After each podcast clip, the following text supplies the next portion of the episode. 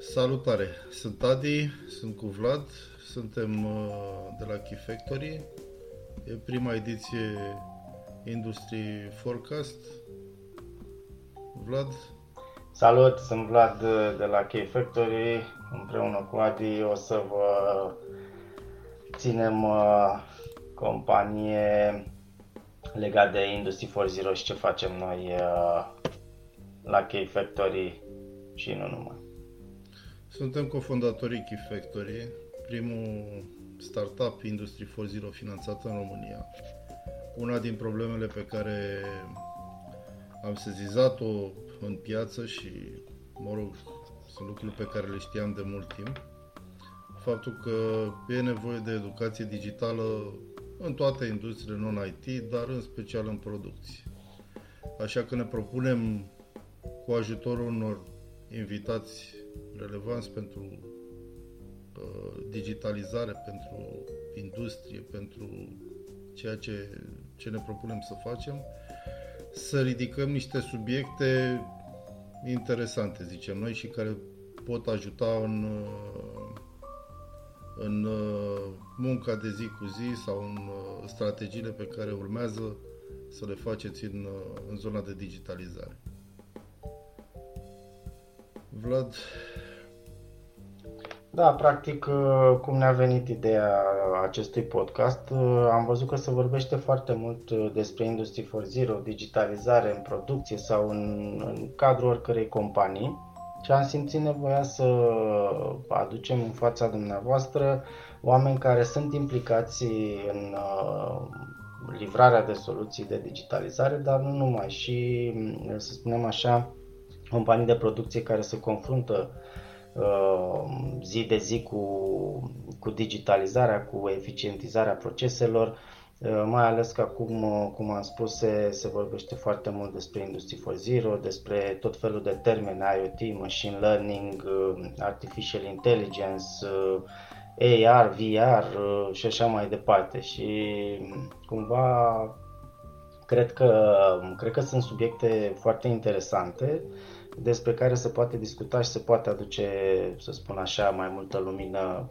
asupra ceea ce înseamnă această digitalizare și uh, cum ar trebui abordată, care sunt plusurile, minusurile uh, și așa mai departe. Pe viitor uh, ne-am dorit o audiență sau, mă rog, un, un peisaj de, de invitați din medii diverse, bineînțeles de la oameni de producție, oameni de IT, mediu universitar, HR, de ce nu, autorități centrale și locale, dar și experți din uh, diverse medii conexe. Poate ar trebui, Vlad, să, să facem așa un rezumat și uh, despre cum vedem digitalizarea în momentul ăsta în fabricile din România, nu?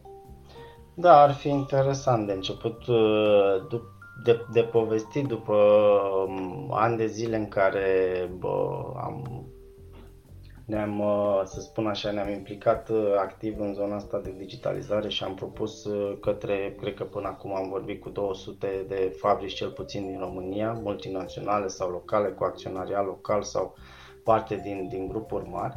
Și aici ar fi interesant de spus ce am constatat noi, mergând în teren, și doi, uh, care ar fi pașii de urmat uh, până la urmă sau la ce să ne așteptăm într-o, pe termen scurt, mediu și lung, mai ales că în ultimul an a venit peste noi și pandemia care a dat peste cap un pic uh, zona asta de producție și de supply chain. Schimbările sunt destul de, de mari și aici aș începe cu, cu o primă observație sau constatare, uh, marea majoritate a companiilor de producție au fost nevoite să se mute într-un mediu online, într-un mod de lucru online, remote plus uh, on-site. Și aici vedem o, o schimbare majoră, practic multe au adoptat uh, forțat sau de nevoie, să spunem așa, soluții gen Microsoft Teams sau uh, soluții de videoconferencing. Aici a fost un, noi îl vedem ca un salt foarte mare. Pe de altă parte, mergând în fabrici și discutând cu managerii de producție, de mentenanță, cu directorii generali, observăm că în continuare procesele operaționale sunt uh, paper-based, ca să spun așa, sunt, uh, se folosește hârtia și pixul foarte mult și mai mult decât atât Excel-ul este tool de bază. Deci practic în zona asta de operațional producție nu prea avem soluții implementate uh, soluții cu cap și coadă. Evident că multe dintre companii au un RP uh, și-au standardizat cumva niște lucruri în zona de HR, de financiar, contabilitate, stocuri, dar nu este suficient pentru că, cum ne place nou să spunem, core process sau procesul de bază într-o companie de producție este chiar producția și de acolo ar trebui să înceapă optimizat. Și aici, Adi, poate ne povestești și tu uh, din, uh, să spun așa, din constatările uh, la fața locului. Uh, uh, adevărat, a fost într-o groază de companii de-a lungul timpului și am văzut realitatea în special din producția din uh, România. Pe de altă parte, vizitând și discutând și cu fabrici din exterior, la nivel european, dar și în Asia și în state, constatăm că lucrurile sunt, uh, sunt cam la fel din punct de vedere al digitalizării. Uh, mai mult, citind periodic studii uh, lansate de către companiile specializate în zona asta, vedem că producția e un paradox cumva. Pe de-o parte, produce parte importantă din, din PIB-ul unei țări sau unei regiuni, pe de altă parte nevoile de digitalizare, de digitalizare sunt foarte mari. Mai mult, acei care, acele companii de producție care sunt decise să, să meargă mai departe cu conceptele de Smart Factory, cu Industry 4.0, au dificultăți în a înțelege conceptele astea, de a găsi resurse specializate care să le îndrume spre o strategie de digitalizare. Mai mult, angajații proprii nu sunt pregătiți să uh, înțeleagă și să folosească noile tehnologii.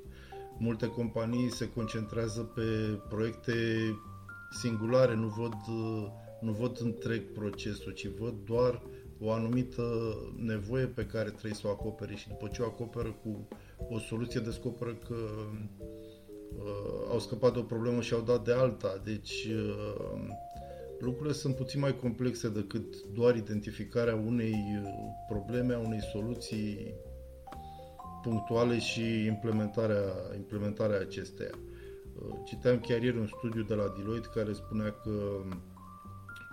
o mare parte din, uh, din companiile de producție uh, au avut niște așteptări atunci când uh, au demarat niște proiecte pilot sau niște, uh, niște implementări chiar pentru soluții uh, soluții uh, Industry 4.0 dar după, după implementare au descoperit că lucrurile nu sunt chiar așa Uh, cum, cum s-au așteptat. Uh, nu putem spune că e neapărat o problemă a soluției sau al producătorului, dar în realitate e clar că e o problemă de setare a, a, a așteptărilor și de, de înțelegere a ceea ce soluțiile astea noi uh, pot, uh, pot genera pentru companiile de producție. Ăsta e un motiv în plus pentru care ne dorim ca podcastul ăsta să aducă mai multă vizibilitate în, uh, în zona de bugetare și de înțelegere a noilor tehnologii și a conceptelor care se învârt în jurul Smart Factory și Industry 4.0.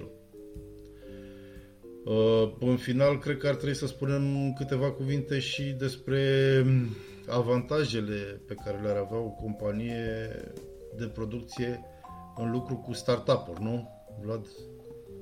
Da, aici iar e o zonă destul de nouă, să spun așa. Startup-urile din zona de, de Industry 4.0 care vin cu soluții inovatoare, ceea ce facem și noi zi de zi, este încă în formare ecosistemul ăsta în, în Europa, în Statele Unite ceva, ei sunt ceva mai avansați în proces, să spun așa.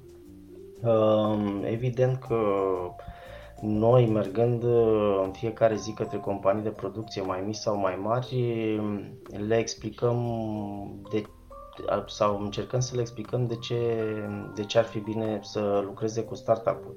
Și în principiu, sau principalul motiv este că din zona de startup-uri vine inovația, dar dacă ne uităm la la ce s-a întâmplat uh, în, în Statele Unite sau în lume în ultimii ani de zile, da, pe Apple, Facebook uh, și așa mai departe. Deci toate au fost un startup. Ia că am avut uh, săptămâna trecută o premieră, să spun așa, UiPath, o companie cu ADN românesc, a sunat clopoțelul la bursa din New York, listându-se printr-un într-un IPO care a făcut uh, în conjurul lumii. Deci cumva startup-urile ajută și accelerează inovația. Pe de altă parte, există o oarecare reticență, tot din înțelegerea faptului că uh, un startup, ok, are un risc de, uh, de a dispărea, dar pe de altă parte pot, poate veni să-ți aducă Um, să, poate să-ți dea acces la, la um, inovație și cumva să accelerezi foarte, uh, foarte mult versus companiile tradiționale care vin să-ți propună un um, proiect sau un program uh, derulat pe nu știu câți ani de zile cu bugete foarte mari și așa mai departe. În zona de startup-uri vedem un concept noi de a consuma tehnologia, modalități noi de a consuma tehnologia sau de a consuma servicii, cum, cum facem și noi propunem către clienții noștri uh, un model de software as a service. Practic, uh, uh, clientul nu, nu mai investește, nu are o investiție CAPEX foarte mare, așteptând uh, ani de zile să-și recupereze investiția din beneficii. Vorbim de, de un beneficiu instant și de un mod de a, de a plăti pe măsură ce consumi un serviciu. Iar sunt lucruri noi pentru, sau pentru, pentru multe companii. Uh, am, am observat uh, că este un model nou, necunoscut.